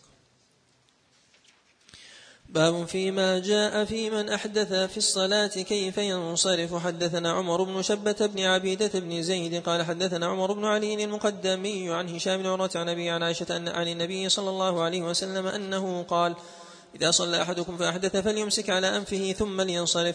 حدثنا حرملة بن يحيى قال حدثنا عبد الله بن وهب قال حدثنا عمر بن قيس عن هشام بن عروة عن أبيه عن عائشة عن النبي صلى الله عليه وسلم نحوه. باب فيما جاء في صلاة المريض. حدثنا علي بن محمد قال حدثنا وكيع عن إبراهيم بن طهمان عن حسين المعلم عن ابن بريدة عن عمران بن حسين قال: كان بي الناصور فسألت النبي صلى الله عليه وسلم عن الصلاة فقال: صل قائما فإن لم تستطع فقاعدا فإن لم تستطع فعلى جنب. حدثنا عبد الحميد بن بيان الواسطي قال حدثنا إسحاق, إسحاق الأزرق عن سفيان عن جابر عن أبي حريز عن وائل بن حجر قال: رأيت النبي صلى الله عليه وسلم صلى جالسا على يمينه وهو وجع. باب في صلاة النافلة قاعدة. حدثنا أبو بكر بن أبي شيبة قال حدثنا أبو الأحوص عن أبي إسحاق عن أبي سلمة عن أم سلمة قالت: والذي ذهب بنفسه صلى الله عليه وسلم ما مات حتى كان أكثر صلاته وهو جالس، وكان أحب الأعمال إليه العمل الصالح الذي يدوم عليه العبد وإن كان يسيرا. حدثنا أبو بكر بن أبي شيبة قال حدثنا إسماعيل بن علية عن الوليد بن أبي هشام عن أبي بكر بن محمد عن عمرة عن عائشة قالت: كان النبي صلى الله عليه وسلم يقرأ وهو قاعد، فإذا أراد أن يركع قام, قام قدر ما يقرأ, ما يقرأ إنسان أربعين آية. حدثنا أبو مروان العثماني قال حدثنا عبد العزيز بن أبي حازم عن هشام بن عروة عن أبيه عن عائشة قالت: ما رأيت رسول الله صلى الله عليه وسلم يصلي في شيء من صلاة الليل إلا قائما، حتى دخل في السن فجعل يصلي جالسا، حتى إذا بقي عليه من قراءته أربعون آية أو ثلاثون آية قام فقرأها وسجد. حدثنا أبو بكر بن أبي شيبة قال حدثنا معاذ بن معاذ عن حميد عن عبد الله بن شقيق العقيلي قال: سألت عائشة عن صلاة رسول الله صلى الله عليه وسلم بالليل فقالت كان يصلي ليلا طويلا قائما وليلا طويلا قاعدا، فإذا قرأ قائما ركع قائما، وإذا قرأ قاعدا ركع قاعدا. باب صلاة القاعد على النصف من صلاة القائم. حدثنا عثمان بن أبي شيبة قال حدثنا يحيى بن آدم قال حدثنا قتبة عن الأعمش عن حبيب بن أبي ثابت عن عبد الله بن باباه عن ابن باباه عن عبد الله بن عمرو أن النبي صلى الله عليه وسلم مر به وهو يصلي جالسا فقال صلاة الجالس على النصف من صلاة القائم. حدثنا نصر بن علي الجهضمي قال حدثنا بشر بن عمر قال حدثنا عبد الله بن جعفر قال حدثني إسماعيل بن محمد بن سعد عن أنس بن مالك أن رسول الله صلى الله عليه وسلم خرج فرأى ناسا يصلون قعودا فقال صلاة القاعد على النصف من صلاة القائم. حدثنا بشر بن هلال الصواف قال حدثنا يزيد بن زريع عن حسين المعلم عن عبد الله بن بريدة عن عمران بن حسين أنه سأل رسول الله صلى الله عليه وسلم عن الرجل يصلي قاعدا قال من صلى قائما فهو أفضل، ومن صلى قاعدا فله نصف, نصف أجر القائم، ومن صلى نائما فله نصف أجر القاعد. باب ما جاء في صلاة رسول الله إلا المعذور، إذا كان إنسان معذورا فله الأجر كامل، إذا صلى قاعد وهو وهو معذور لمرض ونحو ذلك فأجره كأجر القائم. نعم. نعم. عن حكمها يعني في صلاة المريض العاجز لها مراتب، منها أن يكون الإنسان قاعدا أو أن يكون الإنسان على جنبه أو يكون الإنسان على ظهره. نقول يصلي الإنسان قائما وقاعدا وعلى جنبه، ما دام الإنسان يستطيع يستطيع أن يتحرك فيشير. وأما إذا كان لا يستطيع كحال الإنسان الأشل مشلول الأطراف لا يستطيع أن يحرك إلا إلا عينيه، فماذا يفعل؟ هل ب قلبه أو بعينيه؟ نقول إذا كان الإنسان يستطيع أن يحرك لو رأسه يكفي في ذلك في تمييز الركوع من, من السجود. من العلماء من قال إن الإنسان إذا بلغ هذه المرحلة أنه تسقط عنه الصلاة تسقط عنه الصلاة ولكن الأظهر أن الصلاة لا تسقط ما دام الإنسان حيا، لأن الله عز وجل أمر بها نبيه وأمر بالزكاة أيضا ما دام الإنسان الإنسان حي. فإذا وجدت الحياة والعقل فاستحق الإنسان حينئذ التكليف توجه إليه الخطاب ولو بنية القلب، بل نقول إن الإنسان حتى لو كان لا يستطيع تحريك عينيه إنه يتفكر بقلبه، وذلك كحال الإنسان إذا كان في الحرب في صلاة الخوف أوجب الله عز وجل عليه الصلاة وهو راجل أن يتفكر أن يتفكر بأمر الصلاة أو تحريك رأسه. أو الإنسان الذي يكون في حراسة لا يستطيع أن يخفض ولا يرفع، فنقول حينئذ لا حرج عليه أن يومي برأسه إيمان أن يومي برأسه إيمان كالذي يحرس المسلمين أو يحرس أسيرا لا يستطيع لا يستطيع أن يغيب ببصره عنه، فنقول حينئذ في أمثال هذه الضرورات التي لا يستطيع معها الإنسان أداء أركان الصلاة فيؤديها ولو بقلبه. نعم. نعم. لا يقول مع عدم العجز، لا يقول بهذا النافلة أن الإنسان يصلي مضطجع، غاية ذلك أنه يصلي جالسا أنه يصلي يصلي جالسا. أما صلاة المضطجع فلا تكون إلا للعاجز المريض.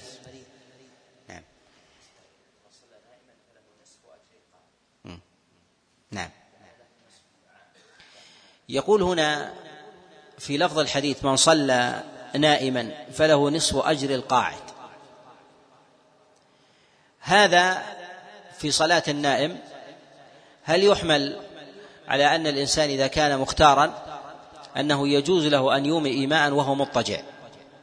نقول هذا لم يعمل به أحد من السلف، والحديث إذا ورد ولم يعمل به أحد من السلف إما أن يقال إما أن يقال بنكرانه وضعفه أو نسخه أو أو نسخه، والإجماع في ذلك على على خلافه. نعم.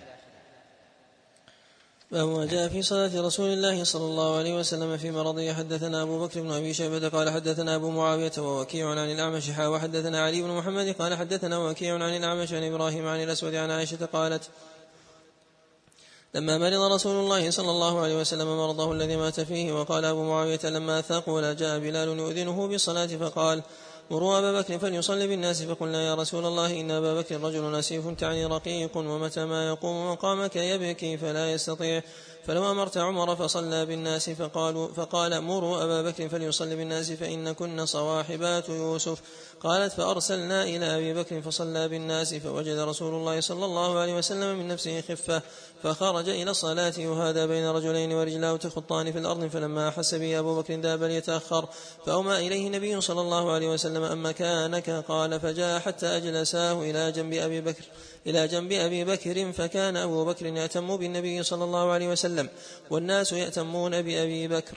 حدثنا أبو بكر بن أبي شيبة قال حدثنا عبد الله بن نمير عن هشام بن عروة عن أبيه عن عائشة قالت: أمر رسول الله صلى الله عليه وسلم أبا بكر أن يصلي بالناس في مرضه، فكان يصلي بهم، فوجد رسول الله صلى الله عليه وسلم خفة، فخرج وإذا أبو بكر يؤم الناس، فلما رآه أبو بكر استأخر، فأشار إليه رسول الله صلى الله عليه وسلم: أي كما أنت. فخرج رسول الله صلى الله عليه وسلم حذاء أبي بكر إلى جنبه، فكان أبو بكر يصلي بصلاة رسول الله صلى الله عليه وسلم والناس يصلون بصلاة أبي بكر. حدثنا نصر بن علي الجهضمي قال حدثنا عبد الله بن داود من كتابه في بيته قال: سلمة بن نبيط قال سلمة بن نبيط أخبرنا عن نعيم بن أبي هند عن نبيط بن شريط عن سالم بن عبيد قال: أغمي على رسول الله صلى الله عليه وسلم في مرضه ثم أفاق، فقال: أحضرت الصلاة؟ قالوا: نعم. قال: مروا بلالا فليؤذن، ومروا أبا بكر فليصلي بالناس. ثم أغمي عليه فأفاق، فقال: أحضرت الصلاة؟ قالوا: نعم. قال: مروا بلالا فليؤذن، ومروا أبا بكر فليصلي بالناس. ثم أغمي عليه فأفاق، فقال: أحضرت الصلاة؟ قالوا: نعم. قال: مروا بلالا فليؤذن، ومروا أبا بكر فليصلي بالناس. فقالت عائشة: إن أبي رجل أسيف، إذا قام ذلك المقام يبكي لا يستطيع، فلو أمرت غيره. ثم أغمي عليه فأفاق، فقال: مروا بلالا فليؤذن، ومروا أبا بكر فليصلي بالناس، فإن كنا صواحب يوسف أو صواحبات يوسف. قال: فأمر بلال فأذن، وأمر أبو بكر فصلى بالناس. ثم إن رسول الله صلى الله عليه وسلم وجد خفة، فقال: انظروا إلى من اتكأ انظروا لي من اتكأ من أتكئ عليه. فجاءت بريرة ورجل آخر فاتكأ عليهما، فلما رآه أبو بكر ذهب لينكص، فأومى إليه أن اثبت مكانك. ثم جاء رسول الله صلى الله عليه وسلم حتى جلس إلى جنب أبي بكر حتى قضى أبو بكر صلاته، ثم إن رسول الله صلى الله عليه وسلم قبض. حدثنا علي بن محمد قال حدثنا وكيع عن إسرائيل عن أبي إسحاق عن الأرقم بن شرحبيل عن ابن عباس قال: لما مرض رسول الله صلى الله عليه وسلم مرضه الذي مات فيه، كان في بيت عائشة، فقال: ادعوا لي عليا. قالت عائشة: يا رسول الله ندعو لك أبا بكر. قال: ادعوه. قالت حفصة: يا رسول الله ندعو لك عمر. قال: ادعوه. قالت أم الفضل: يا رسول الله ندعو لك العباس. قال: نعم. فلما اجتمعوا رفع رسول الله صلى الله عليه وسلم رأسه فنظر فسكت، فقال عمر: قوموا عن رسول الله صلى الله عليه وسلم. ثم جاء بلال يؤذنه بالصلاة، فقال: مروا أبا بكر فليصلي بالناس. فقالت عائشة: يا رسول الله إن أبا بكر رجل رقيق حصر، ومتى لا يراك يبكي والناس يبكون، فلو أمرت عمر يصلي بالناس. فخرج أبو بكر فصلى بالناس، فوجد رسول الله صلى الله عليه وسلم من نفسه خفة، فخرج يهادى بين رجلين ورجلاه تخطان في الأرض، فلما رآه الناس سبحوا بأبي بكر، فذهب ليتأخر، فأومأ إليه النبي صلى الله عليه وسلم: أي مكانك. فجاء رسول الله صلى الله عليه وسلم فجلس عن يمينه، وقام أبو بكر، فكان أبو بكر يأتم بالنبي صلى الله عليه وسلم والناس يأتمون بأبي بكر. قال ابن عباس: فأخذ رسول الله صلى الله عليه وسلم من القراءة من حيث كان بلغ أبو بكر. قال وكيع: وكذا السنة. قال: فمات رسول الله صلى الله عليه وسلم في مرضه ذلك. باب ما جاء في صلاة رسول الله صلى الله عليه وسلم خلف رجل من أمته. حدثنا محمد بن المثنى قال حدثنا ابن أبي عدي عن حميد عن بكر بن عبد الله عن حمزة بن المغيرة بن شعبة عن أبيه قال: تخلف رسول الله صلى الله عليه وسلم فاتهينا إلى القوم، وقد صلى بهم عبد الرحمن بن عوف ركعة، فلما أحس بالنبي صلى الله عليه وسلم ذهب يتأخر، فأومأ إليه النبي صلى الله عليه وسلم أن يتم الصلاة، وقال: قد أحسنت كذلك فافعل. باب ما جاء في إنما جعل الإمام ليتم به. حدثنا أبو بكر بن أبي شيبة قال حدثنا عبدة بن سليمان عن هشام بن عروة عن أبيه عن عائشة قالت اشتكى رسول الله صلى الله عليه وسلم فدخل عليه ناس من أصحابه يعودونه, فصلى النبي صلى الله عليه وسلم جالسا فصلوا بصلاته فصلوا بصلاته قياما, فأشار إليهم أن يجلسوا, فلما انصرف قال إنما جعل الإمام ليؤتم به, فإذا ركع فاركعوا, وإذا رفع فارفعوا, وإذا صلى جالسا فصلوا جلوسا.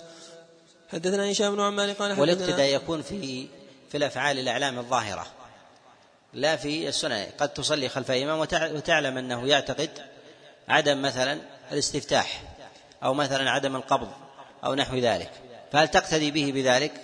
لا, تعمل بالسنة باعتبار أنه لا يخالف العمل الأعلام الظاهر. وكذلك أيضا إذا كان الإمام لا يشير بالسبابة في تشهده, كذلك أيضا في مسألة التورك والافتراش يخالف يخالف ما تقول به, نقول هذا لا يخالف الاقتداء الاقتداء العام الظاهر, فتفعل بما ثبت عندك في السنة ولو خالف ولو خالف الإمام. ولهذا النبي عليه الصلاة والسلام حينما ذكر الائتمام قال إنما إنما جعل الإمام ليؤتم به, فإذا كبر فكبروا, وإذا ركع فاركعوا, وإذا سجد فاسجدوا, يعني العمل العمل الظاهر. أما ما يتعلق بأمور الأذكار والسنن و وأمور الصلاة من رائبها فهذا يفعله الإنسان ولو خالف في ذلك في ذلك الإمام. السلام عليكم.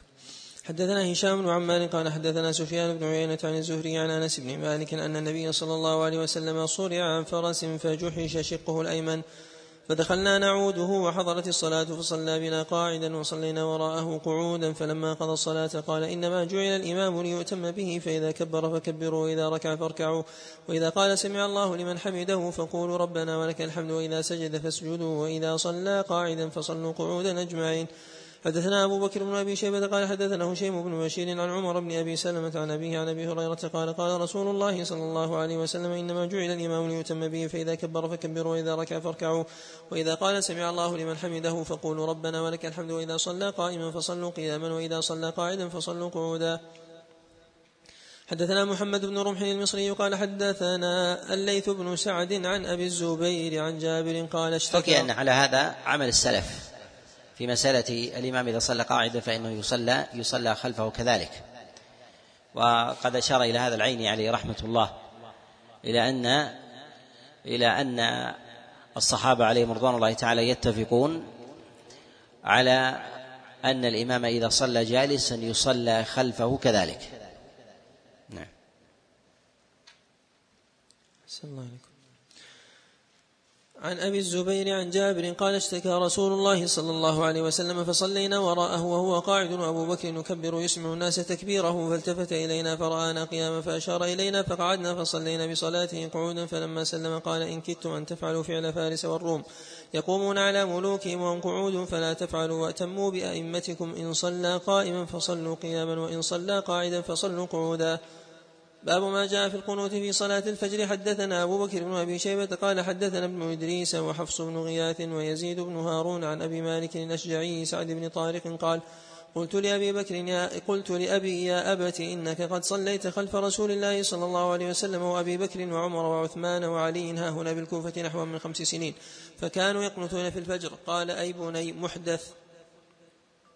حدثنا حاتم بن بكر الضبي قال حدثنا محمد بن يعلى زنبور قال حدثنا عنبسة بن عبد الرحمن عن عبد الله بن نافع عن أبيه عن أم سلمة قالت نهى رسول الله صلى الله عليه وسلم عن القنوت في الفجر. حدثنا نصر بن علي الجهضمي قال حدثنا يزيد بن زرين قال حدثنا هشام عن قتادة عن أنس بن مالك أن رسول الله صلى الله عليه وسلم كان يقنت في صلاة الصبح يدعو على حي من أحياء العرب شهرا ثم ترك.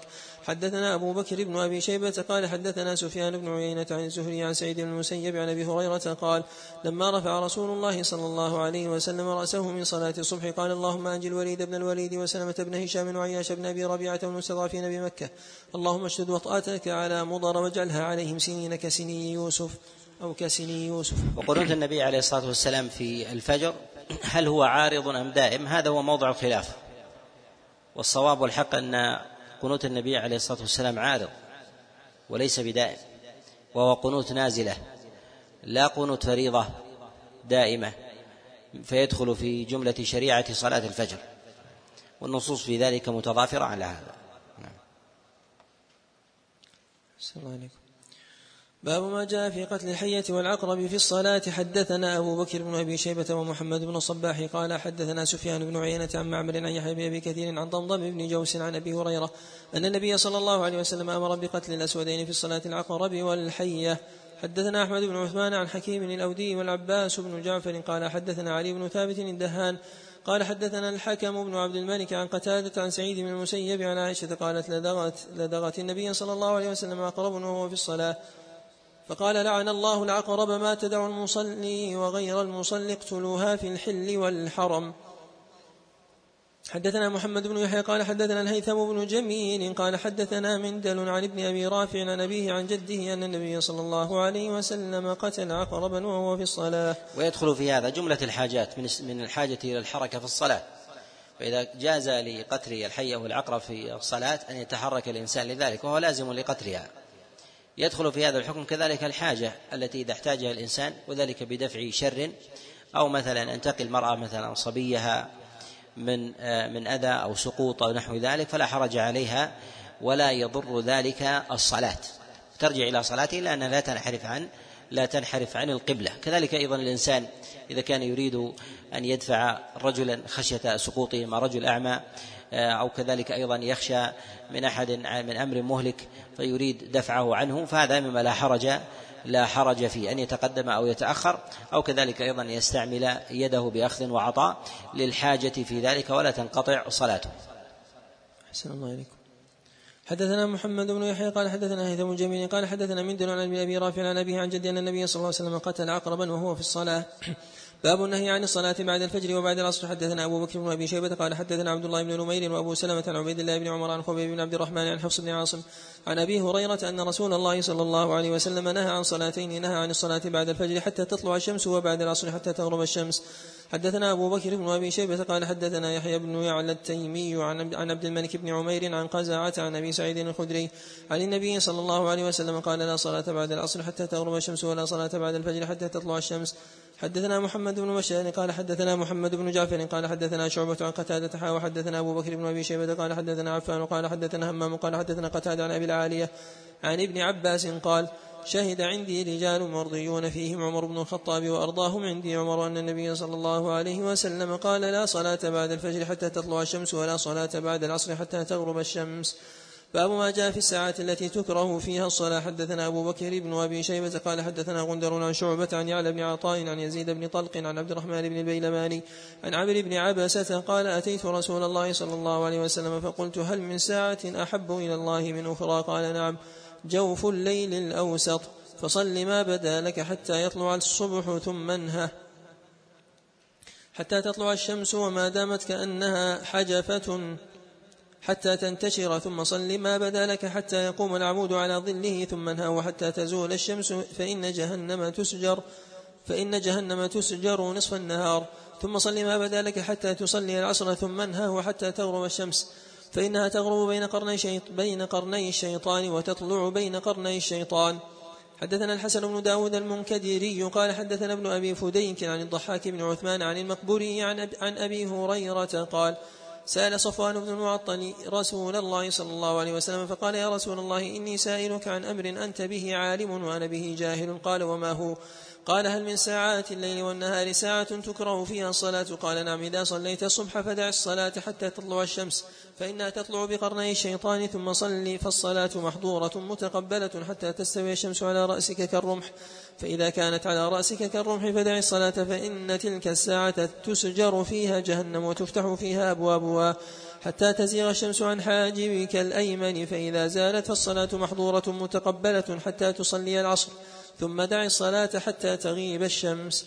حدثنا إسحاق بن منصور قال أخبرنا عبد الرزاق قال حدثنا معمر عن زيد بن أسلم عن عطاء بن يسار عن أبي عبد الله الصنابحي أن رسول الله صلى الله عليه وسلم قال إن الشمس تطلع بين قرني الشيطان, أو قال يطلع معها قرن الشيطان, فإذا ارتفعت فارقها, فإذا كانت في وسط السماء قارنها, فإذا دلكت, أو قال زالت فارقها, فإذا دنت الغروب قارنها, فإذا غربت فارقها, فلا تصلوا هذه الساعات الثلاث. والمنهيات في من الأوقات هي على نوعين, مغلظة ومخففة.